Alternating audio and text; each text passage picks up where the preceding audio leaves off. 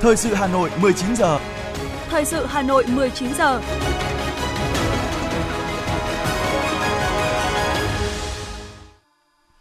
Thanh Hiền và Quang Huy xin kính chào quý vị các bạn. Bây giờ là chương trình thời sự của Đài Phát thanh và Truyền hình Nội, phát trực tiếp trên sóng phát thanh. Tối nay thứ ba, ngày mùng 3 tháng 1 năm 2023, chương trình có những nội dung chính sau đây. Cả nước chung sức đồng lòng thực hiện thắng lợi kế hoạch phát triển kinh tế xã hội 2023 là chỉ đạo của Tổng Bí thư Nguyễn Phú Trọng tại hội nghị trực tuyến chính phủ với các địa phương trên cả nước. Hôm nay bắt đầu lấy ý kiến nhân dân về luật đất đai sửa đổi.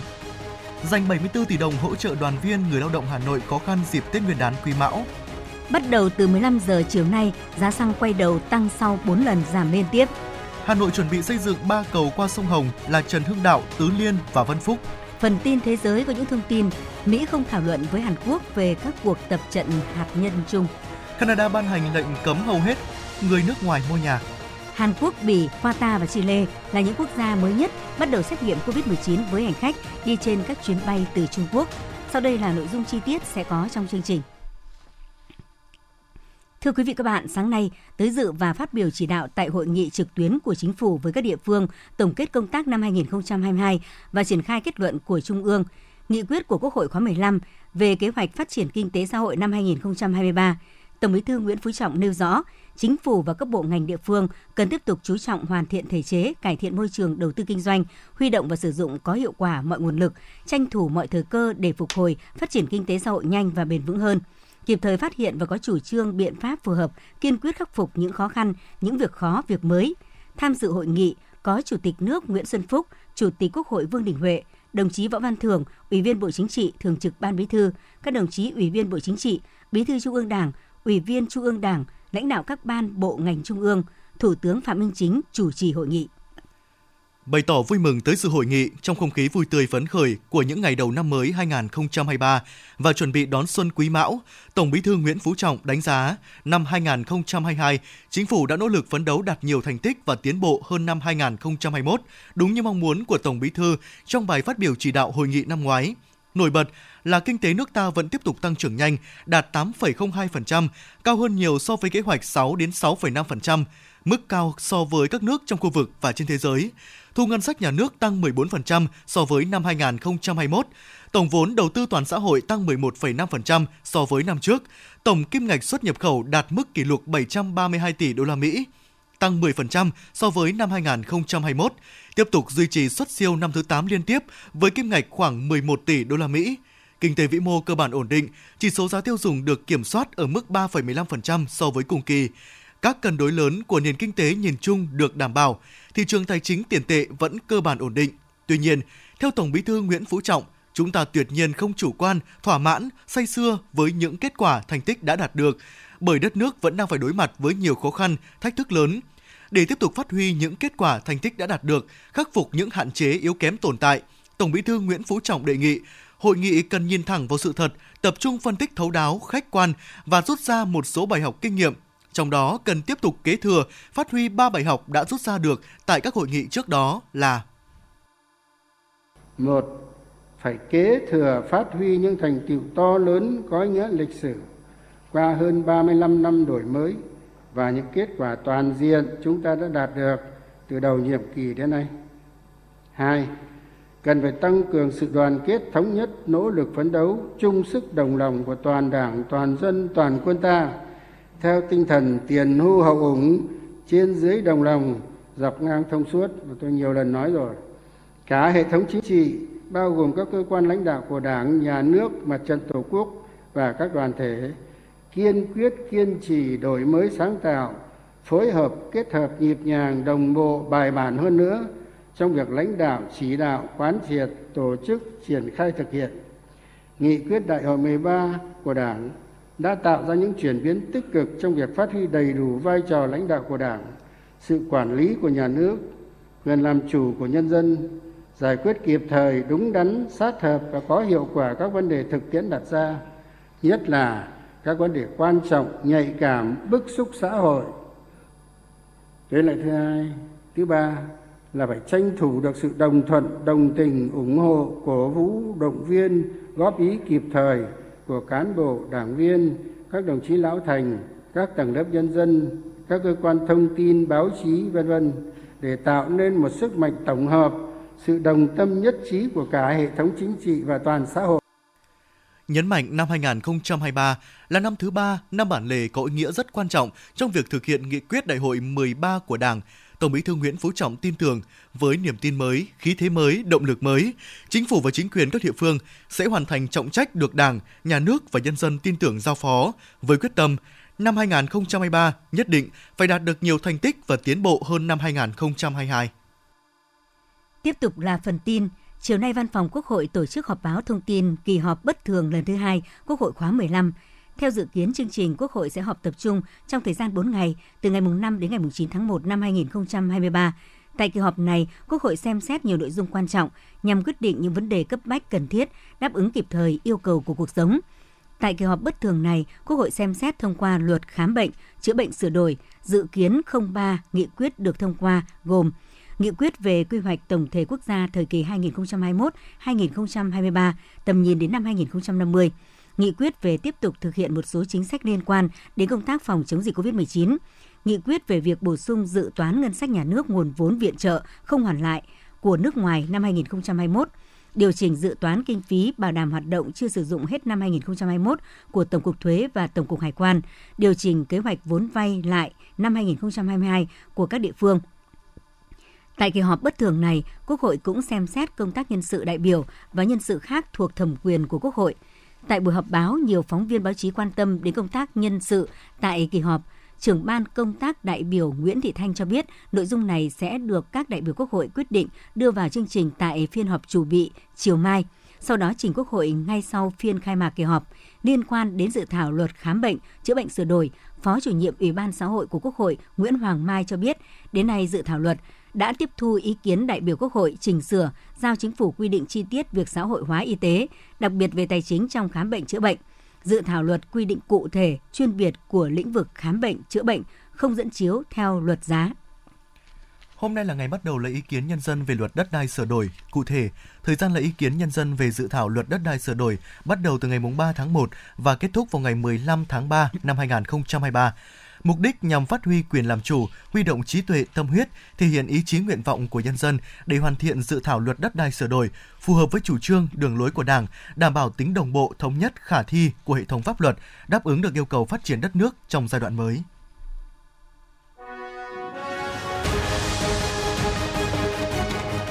Thời sự Hà Nội, nhanh, chính xác, tương tác cao. Thời sự Hà Nội, nhanh, chính xác, tương tác cao.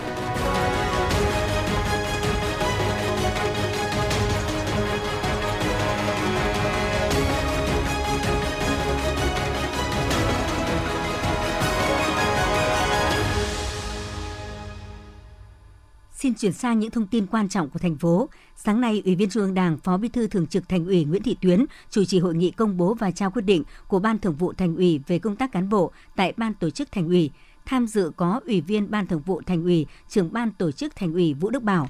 Ban Thường vụ Thành ủy quyết định biệt phái đồng chí Tường Thị Hồng Vân, trưởng phòng tổ chức Đảng, đảng viên, Ban Tổ chức Thành ủy Hà Nội đến công tác tại Cục Thuế thành phố Hà Nội, chỉ định tham gia Ban chấp hành, Ban Thường vụ, giữ chức vụ Phó Bí thư Đảng ủy Cục Thuế thành phố nhiệm kỳ 2020 2025, chuyên trách công tác xây dựng Đảng kể từ ngày 1 tháng 1 năm 2023.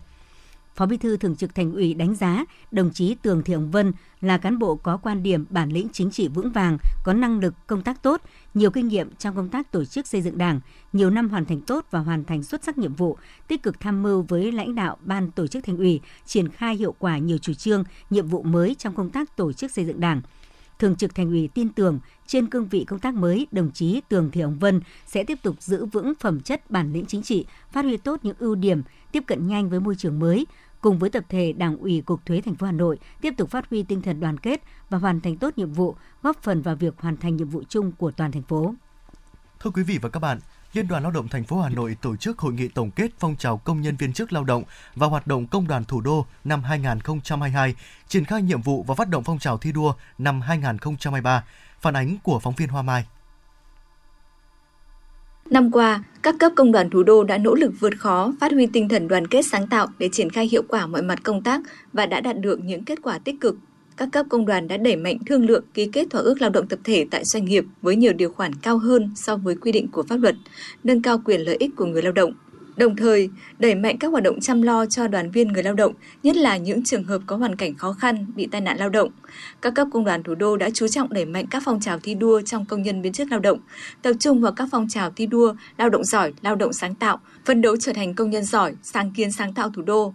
Năm 2022, toàn thành phố đã có trên 56.500 công nhân giỏi cấp cơ sở, 1.655 công nhân giỏi cấp trên cơ sở, hưởng ứng chương trình một triệu sáng kiến vượt khó sáng tạo quyết tâm chiến thắng đại dịch COVID-19 do Tổng Liên đoàn Lao động Việt Nam phát động. Kết thúc giai đoạn 1 của chương trình, Hà Nội đã dẫn đầu cả nước về số lượng người đăng ký tham gia. Tỷ lệ sáng kiến tham gia chương trình đạt 108% chỉ tiêu đăng ký, vượt 200% chỉ tiêu Tổng Liên đoàn Lao động Việt Nam giao. Đồng chí Trần Thanh Hải, Phó Chủ tịch Thường trực Tổng Liên đoàn Lao động Việt Nam cho biết. Đặc biệt, tôi muốn nhấn mạnh đến một đóng góp rất quan trọng của Công đoàn Hà Nội trong năm 2022, đó là các đồng chí đã sớm nhận rõ vai trò then chốt của đối thoại, thương lượng xây dựng thỏa ước là tập thể, xác định việc thành lập công đoàn cơ sở gắn liền với nhiệm vụ xây dựng thỏa ước lao động tập thể, hình thành trong thực tiễn những công đoàn cơ sở tổ chức bài bản trong thương lượng về tiền lương và được đoàn viên hậu thuẫn bảo vệ cán bộ công đoàn trong thương lượng. Đoàn Chủ tịch Tổng Liên đoàn Lao động Việt Nam trân trọng ghi nhận và cảm ơn đội ngũ cán bộ đoàn viên công đoàn đã tạo dựng nên một tầm vóc lớn mạnh của công đoàn thành phố. Xin trân trọng cảm ơn sự chỉ đạo sâu sắc của Ban Thường vụ Thành ủy, sự hỗ trợ nhiều mặt của Hội đồng Nhân dân, Ủy ban dân thành phố để công đoàn thành phố có được những thành quả thực sự có ý nghĩa trong năm 2022. Phát biểu tại hội nghị, Phó Bí thư Thường trực Thành ủy Nguyễn Thị Tuyến đã thông tin về những kết quả phát triển kinh tế xã hội của Hà Nội trong năm 2022. Nhìn lại một năm qua, vượt qua các thách thức với tinh thần quyết liệt đổi mới trong lãnh đạo chỉ đạo điều hành, thủ đô Hà Nội đã hoàn thành 22 trên 22 chỉ tiêu phát triển kinh tế xã hội, tăng trưởng GRDP cao hơn mức trung bình của cả nước, thu ngân sách vượt dự toán trung ương giao, kim ngạch xuất khẩu tăng, chỉ số CPI giữ mức ổn định. Phó Bí thư Thường trực Thành ủy nhấn mạnh, trong sự phát triển của thủ đô, có sự đóng góp rất lớn của tổ chức công đoàn và đội ngũ công nhân viên chức lao động thủ đô. Về nhiệm vụ trong năm mới năm 2023, thứ nhất thì ờ, đề nghị các đồng chí là chúng ta phải ờ, cụ thể hóa cái ờ, kế hoạch 35 của Ban Thường vụ để thực hiện nghị quyết số 02 của Bộ Chính trị về vấn đề nâng cao chất lượng ở tổ chức công đoàn và hoạt động của công đoàn trong cái giai đoạn mới và đây cũng là một cái nghị quyết rất là quan trọng để chúng ta uh, tham mưu cho cấp ủy và chính quyền trong vấn đề uh, giúp cho cấp ủy chính quyền về vấn đề xây dựng tổ chức công đoàn và công nhân viên chức lao động trong giai đoạn mới. Cái thứ hai nữa là chúng ta cần phải quan tâm để mà chăm lo tới và bảo vệ quyền lợi hợp pháp chính đáng của cán bộ công nhân viên chức người lao động uh, theo cái tinh thần là công đoàn là người đại diện chăm lo. Thế và cái này như nãy chúng tôi nói là bảo đảm là các cái thỏa ước lao động tập thể trên cơ sở quy định pháp luật nhưng cũng phải bảo đảm sự hài hòa về mặt lợi ích, thu nhập của doanh nghiệp cũng như là người lao động. Doanh nghiệp người ta có thu được thì người lao động mới có thu nhập cao, và ngược trở lại, năng suất lao động có tốt thì doanh thu của doanh nghiệp mới tốt và mới chăm lo được. Cái này nó một cái sự tương tác, biện chứng trong một đơn vị, một doanh nghiệp, nó không thể tách rời. Và cái này chúng ta phải thẩm thấu từ cán bộ công đoàn cơ sở đến cán bộ công đoàn cấp trên cơ sở và đến tận đoàn viên của chúng ta. Và chỉ có như vậy thì doanh nghiệp mới phát triển bền vững được. Đồng chí Nguyễn Thị Tuyến cũng đề nghị cần tiếp tục chủ động xây dựng các dự án cho công nhân lao động vay vốn phát triển kinh tế, huy động các nguồn lực và mở rộng các hoạt động xã hội của tổ chức công đoàn. Đặc biệt trong dịp Tết Nguyên đán sắp tới, cần trợ giúp người lao động giải quyết khó khăn và trợ cấp cho người lao động có hoàn cảnh đặc biệt. Tổ chức tốt việc chăm lo phục vụ người lao động, vui xuân đón Tết Quý Mão chu đáo, an toàn, tiết kiệm. Cũng tại hội nghị, các tập thể cá nhân có thành tích xuất sắc đã được khen thưởng, 8 cụm thi đua của Liên đoàn Lao động thành phố Hà Nội cũng ký kết giao ước thi đua năm 2023. Thưa quý vị và các bạn, hôm nay, Liên đoàn Lao động thành phố Hà Nội cho biết tổng kinh phí các cấp công đoàn thủ đô tặng quà hỗ trợ cho đoàn viên người lao động thủ đô đợt Tết Nguyên đán Quý Mão 2023 dự kiến khoảng 74 tỷ đồng. Trong đó, cấp thành phố hỗ trợ trên 48 tỷ đồng từ nguồn ngân sách Công đoàn thành phố Hà Nội và kinh phí Ủy ban nhân dân thành phố Hà Nội. Dịp này, bên cạnh việc tổ chức chương trình Tết xung vầy xuân gắn kết, chợ Tết công đoàn, hỗ trợ phương tiện đưa công nhân lao động có hoàn cảnh khó khăn về quê đón Tết Nguyên đán Quý Mão, Liên đoàn Lao động thành phố sẽ thăm hỏi, tặng quà, trao hỗ trợ cho những đoàn viên, người lao động có hoàn cảnh đặc biệt khó khăn, đoàn viên người lao động bị thiếu việc làm, mất việc, bị nợ lương. Mỗi suất trợ cấp từ 500.000 đồng đến 1 triệu đồng tiền mặt tùy trường hợp hoạt động chăm lo chúc Tết tặng quà Tết Nguyên đán Quý Mão 2023 cho các công đoàn cơ sở và công nhân lao động đã được Liên đoàn Lao động thành phố Hà Nội khởi động từ cuối năm 2022 và sẽ đẩy mạnh từ ngày hôm nay, mùng 3 tháng 1 2023, tập trung nhất ở công đoàn cơ sở các doanh nghiệp, các khu công nghiệp và chế xuất. Chiều nay, lễ phát động phong trào Tết Nhân Ái Xuân Quý Mão năm 2023 được huyện Quốc Oai tổ chức với mong muốn mọi nhà, mọi người đều có điều kiện vui xuân đón Tết – huyện Quốc Oai luôn xác định công tác xóa đói giảm nghèo là nhiệm vụ quan trọng, là một trong những tiêu chí thước đo để đánh giá việc thực hiện chính sách an sinh xã hội. Riêng Tết nhâm dần năm 2022, toàn huyện đã huy động được hơn 1 tỷ đồng, tặng hơn 2.000 xuất quà cho các hộ nghèo, hộ cận nghèo, gia đình chính sách, các đối tượng bảo trợ xã hội, các hộ có hoàn cảnh khó khăn, rủi ro đột xuất, bình quân mỗi xuất quà có giá trị tối thiểu 500.000 đồng – Năm nay hưởng ứng phong trào Tết Nhân Ái Xuân Quý Mão năm 2023 của Trung ương Hội Chữ thập đỏ Việt Nam phát động với mong muốn mang cái Tết ấm no, nghĩa tình đến cho những người nghèo, gia đình chính sách được đón Tết vui vẻ đầm ấm, huyện Quốc Oai đã phát động Tết Nhân Ái Xuân Quý Mão năm 2023 và trong ngày phát động, huyện đã nhận được sự đóng góp, ủng hộ của các tập thể cá nhân với tổng giá trị gần 200 triệu đồng.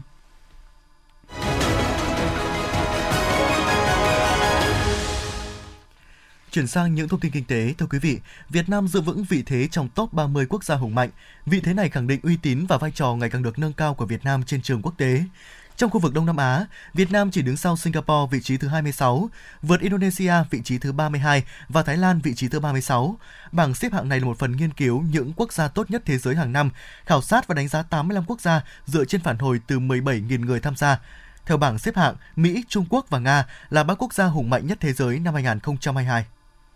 Sáng nay tại Hà Nội đã diễn ra lễ đánh cồng khai trương phiên giao dịch đầu năm 2023. Sau một năm 2022 với nhiều biến động, trong bối cảnh nền kinh tế còn nhiều thách thức, thị trường chứng khoán được kỳ vọng sẽ có sự phục hồi phát triển minh bạch và tiếp tục đóng góp cho công cuộc huy động vốn của nền kinh tế. Theo đánh giá của đại diện Bộ Tài chính, sang đến năm 2023, với bối cảnh kinh tế vĩ mô cơ bản ổn định, Bộ Tài chính đưa ra 5 nhiệm vụ đối với thị trường chứng khoán, đó là tập trung hoàn thiện khung khổ pháp lý, hoàn thiện thể chế, xây dựng kế hoạch cụ thể cho năm 2023 và các năm tiếp theo dựa trên chiến lược phát triển ngành tài chính đến năm 2030 đảm bảo an toàn ổn định hệ thống giao dịch dựa vào công nghệ để triển khai các sản phẩm mới, tháo gỡ khó khăn, thúc đẩy cổ phần hóa, thoái vốn nhà nước, nâng cao kỷ luật thị trường, đảm bảo công tác thanh tra giám sát. Sáng nay, đoàn kiểm tra liên ngành Trung ương về an toàn thực phẩm đã làm việc với Ban chỉ đạo công tác an toàn thực phẩm thành phố về công tác bảo đảm an toàn thực phẩm Tết Nguyên đán Quý Mão và mùa lễ hội xuân năm 2023. Trong dịp này, toàn thành phố thành lập 676 đoàn thanh tra kiểm tra, trong đó có 4 đoàn liên ngành của thành phố, 10 đoàn của các sở ngành, Đến thời điểm hiện tại, tổng số cơ sở được thanh tra kiểm tra gần 5.100 cơ sở, trong đó có 520 cơ sở vi phạm và tiến hành xử phạt 296 cơ sở với tổng số tiền là hơn 1,3 tỷ đồng đồng thời nhắc nhở 182 cơ sở, cảnh cáo 42 cơ sở, trực tiếp kiểm tra tại một siêu thị trên địa bàn quận Thanh Xuân. Đoàn kiểm tra liên ngành Trung ương về an toàn thực phẩm đã lấy mẫu một số mặt hàng như bánh kẹo, rượu, giò chả, rau để tiến hành kiểm nghiệm chất lượng, Đoàn kiểm tra liên ngành của Trung ương cũng ghi nhận sự vào cuộc quyết liệt của Hà Nội trong công tác bảo đảm an toàn thực phẩm Tết, đồng thời đề nghị Hà Nội cần tiếp tục tăng cường công tác chỉ đạo, lãnh đạo, đẩy mạnh thanh tra, kiểm tra liên ngành, tập trung vào các nhóm sản phẩm tiêu thụ nhiều trong dịp Tết và lễ hội xuân. Ngày mai mùng 4 tháng 1, đoàn kiểm tra liên ngành của Trung ương tiếp tục kiểm tra công tác bảo đảm an toàn thực phẩm trên địa bàn Hà Nội. Sau đợt nghỉ lễ hôm nay mùng 3 tháng 1,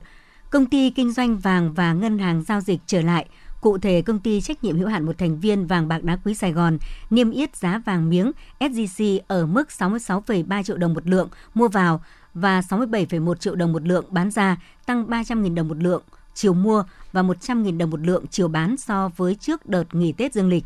Cùng xu hướng công ty trách nhiệm hữu hạn Bảo Tín Minh Châu để là 66,22 triệu đồng một lượng mua vào và 67,08 triệu đồng một lượng bán ra, tăng 240.000 đồng một lượng chiều mua và 180.000 đồng một lượng chiều bán. Chênh lệch giữa giá mua và bán phổ biến ở mức 700.000 đồng đến 900.000 đồng một lượng. Từ 15 giờ chiều nay mùng 3 tháng 1 2023, Liên Bộ Công Thương Tài chính đã điều chỉnh giá các mặt hàng xăng dầu. Theo đó, xăng E5 RON92 tăng 332 đồng một lít, xăng RON 953 tăng 347 đồng một lít, dầu diesel 0.05S giữ nguyên so với mức bán lẻ hiện hành. Dầu hỏa tăng 601 đồng một lít, dầu ma rút 180 CST 3.5S tăng 107 đồng một kg so với giá bán lẻ hiện hành. Như vậy, giá xăng đã có lần tăng trở lại đầu tiên sau 4 lần giảm liên tiếp. Tại kỳ điều hành lần này, Liên Bộ ngừng chi và trích lập quỹ bình ổn giá đối với xăng E5 RON92 và xăng RON95, đồng thời trích lập ở mức 605 đồng một lít với dầu diesel và 200 đồng một lít với dầu hỏa.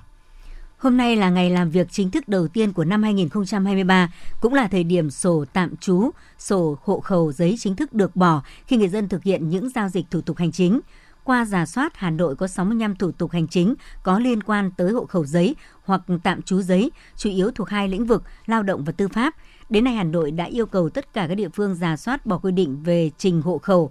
tạm trú giấy, đồng thời yêu cầu các sở ngành hướng dẫn các đơn vị thực hiện hồ sơ tiếp nhận thủ tục hành chính có liên quan đến nội dung này, bỏ sổ hộ khẩu giấy, thay thế vào đó là các thức quản lý mới trên điện tử như sổ hộ khẩu điện tử hoặc khai thác dữ liệu dân cư quốc gia sẽ tạo ra nhiều tiện ích trong thực hiện các thủ tục hành chính, giao dịch dân sự trên môi trường điện tử, thúc đẩy việc cải cách thủ tục hành chính trên địa bàn.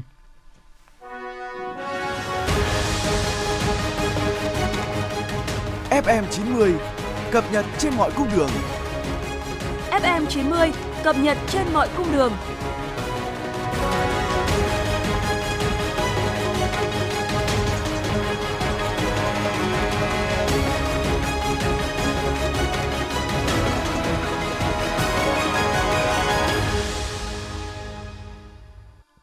Tiếp tục là những thông tin về giao thông đô thị.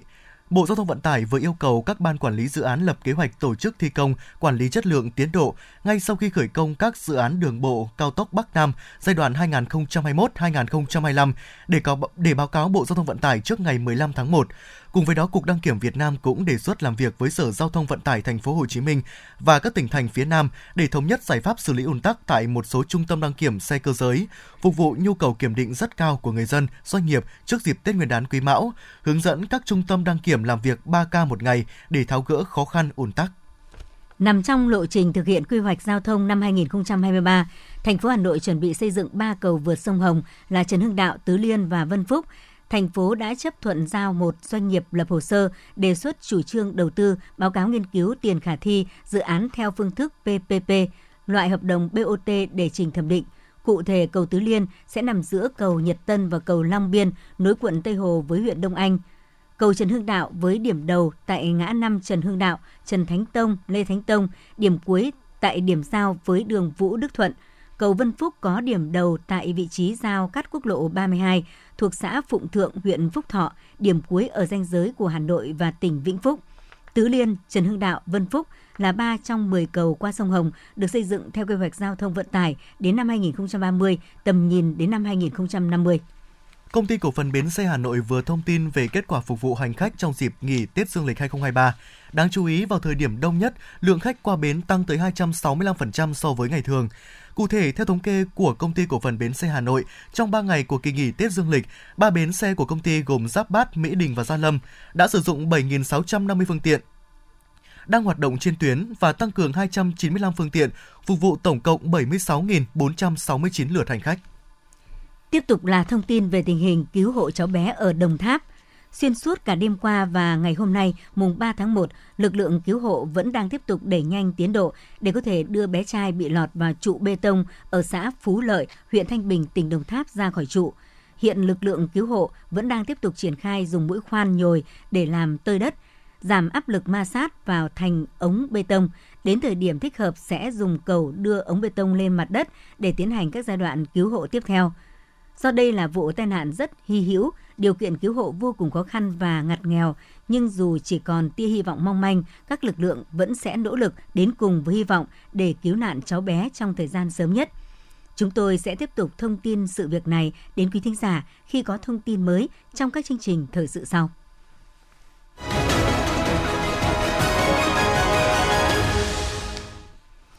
Quý thính giả đang nghe chương trình thời sự của Đài Phát thanh và Truyền hình Hà Nội đang được phát trực tiếp. Xin chuyển sang phần tin thế giới.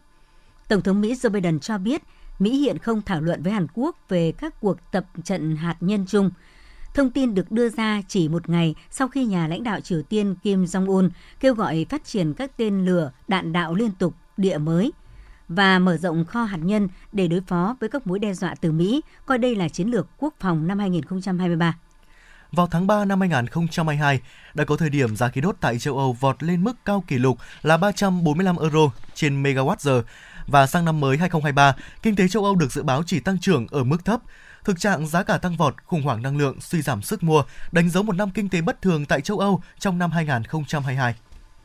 Hàn Quốc, Bỉ, Qatar và Chile là những quốc gia mới nhất bắt đầu xét nghiệm COVID-19 với hành khách đi trên các chuyến bay từ Trung Quốc. Trong đó Hàn Quốc bắt đầu yêu cầu xét nghiệm COVID-19 đối với những người đến từ Trung Quốc. Theo đó, Hàn Quốc yêu cầu tất cả những người đến từ Trung Quốc phải xét nghiệm PCR trong ngày đầu tiên nhập cảnh. Biện pháp trên được áp dụng trong bối cảnh dịch COVID-19 diễn biến phức tạp ở Trung Quốc. Cùng ngày, Qatar sẽ yêu cầu khách du lịch đến từ Trung Quốc xuất trình kết quả xét nghiệm COVID-19 âm tính được thực hiện trong vòng 48 giờ trước khi khởi hành. Qatar bắt đầu thực hiện biện pháp này từ ngày hôm nay, mùng 3 tháng 1. Trong khi đó, Chile cũng yêu cầu khách du lịch đến từ Trung Quốc xuất trình kết quả xét nghiệm COVID-19 âm tính được thực hiện trong vòng 48 giờ trước khi khởi hành. Chính phủ Bỉ không bắt buộc xét nghiệm COVID-19 đối với du khách từ Trung Quốc, nhưng sẽ thực hiện hai biện pháp gồm xét nghiệm mẫu nước thải trên các máy bay khởi hành từ Trung Quốc và những du khách từ Trung Quốc có triệu chứng liên quan đến COVID-19 sẽ phải xét nghiệm PCR hoặc kháng nguyên khi nhập cảnh vào nước này. Tân Hoa Xã dẫn lời Thủ tướng Campuchia Samdech Techo Hun Sen đánh giá việc Trung Quốc sắp mở cửa lại biên giới sẽ giúp hồi sinh nền kinh tế và du lịch của vương quốc này. Ông Hun Sen cho rằng Campuchia cũng như các quốc gia khác đang mong chờ chào đón khách du lịch Trung Quốc sau khi nền kinh tế lớn thứ hai thế giới có kế hoạch mở cửa lại biên giới từ ngày 8 tháng 1 tới. Canada vừa ban hành lệnh cấm người nước ngoài mua nhà nhằm cung cấp thêm cơ hội cho người dân địa phương đang phải đối mặt với tình trạng khó khăn về nhà ở. Lệnh cấm sẽ kéo dài 2 năm và chỉ áp dụng ở khu vực thành phố. Vụ tấn công vào một nhà tù ở thành phố biên giới Juarez của Mexico khiến 19 người thiệt mạng, tạo điều kiện cho một chùm băng đảng trốn thoát cùng với hơn 20 tù nhân khác. Bộ trưởng Bộ Quốc phòng Mexico nói trong một cuộc họp báo rằng một nhóm vũ trang đi trên xe bọc thép đã tiến hành các cuộc tấn công gần như đồng thời vào các nhà tù và đồn cảnh sát của thành phố.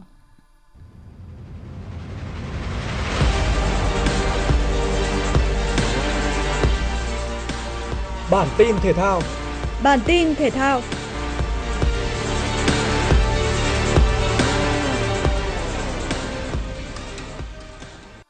Câu lạc bộ Hoàng Anh Gia Lai thông báo hậu vệ Nguyễn Phong Hồng Duy chính thức nói lời tạm biệt đội bóng sau gần 15 năm học tập, rèn luyện, trưởng thành và cống hiến để chuyển sang thi đấu cho một câu lạc bộ mới. Hồng Duy từng là trụ cột nơi hành lang cánh trái của đội bóng phố núi trong những năm trở lại đây. Hiện tại, cầu thủ này đang cùng đội tuyển Việt Nam tranh tài tại AFF Cup 2022. Trước Hồng Duy, Hồng Anh Gia Lai đã chia tay Công Phượng, Xuân Trường và Vũ Văn Thanh. Nếu như Công Phượng ký hợp đồng với Yokohama FC, Xuân Trường đầu quân cho Hải Phòng FC thì bến đỗ mới của Văn Thanh và Hồng Duy vẫn chưa được xác định.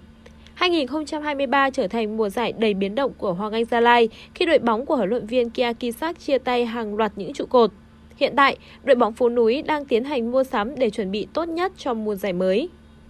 Tiếp đón Campuchia trong khuôn khổ bảng A AFF Cup, đoàn quân của huấn luyện viên Manu Poking trải qua trận đấu không mấy dễ dàng dù được chơi trên sân nhà. Cả trận đấu, Campuchia tung ra tới 4 cú dứt điểm trúng đích về phía khung thành đối phương, trong khi Thái Lan cũng chỉ có 5 cú dứt điểm trúng đích. Tuy nhiên, đẳng cấp của những cầu thủ hàng đầu khu vực đã giúp Thái Lan kết thúc trận đấu với chiến thắng 3-1. Riêng Đăng Đa để lại dấu ấn với cú đúp bàn thắng, qua đó vươn lên dẫn đầu danh sách vua phá lưới AFF Cup 2022.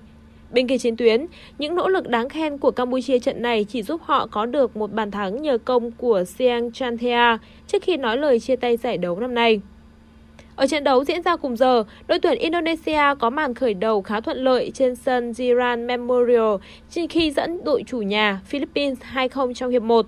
Tuy nhiên sang hiệp 2, sự thiếu chính xác trong khâu tấn công đã khiến cho Indonesia không thể bảo toàn được lợi thế. Philippines tận dụng sự chững lại của đội khách để có bàn rút ngắn cách biệt. 2-1 nghiêng về Indonesia cũng là tỷ số cuối cùng của trận đấu. Với kết quả này, Thái Lan hiện dẫn đầu bảng A với 10 điểm sau 4 trận, bằng Indonesia nhưng hơn về chỉ số phụ. Dự báo thời tiết khu vực Hà Nội đêm mùng 3 ngày mùng 4 tháng 1 năm 2023. Trung tâm thành phố Hà Nội không mưa, trưa chiều hưởng nắng, nhiệt độ từ 15 đến 22 độ C. Quý vị và các bạn vừa nghe chương trình Thời sự tối của Đài Phát thanh Truyền hình Hà Nội, chỉ đạo nội dung Nguyễn Kim Khiêm, chỉ đạo sản xuất Nguyễn Tiến Dũng, tổ chức sản xuất Vương Truyền. Chương trình do biên tập viên Nguyễn Hằng, phát thanh viên Thanh Hiền Quang Huy cùng kỹ thuật viên Quang Ngọc phối hợp thực hiện. Thân ái chào tạm biệt. Hẹn gặp lại quý thính giả vào chương trình Thời sự 6 giờ sáng ngày mai.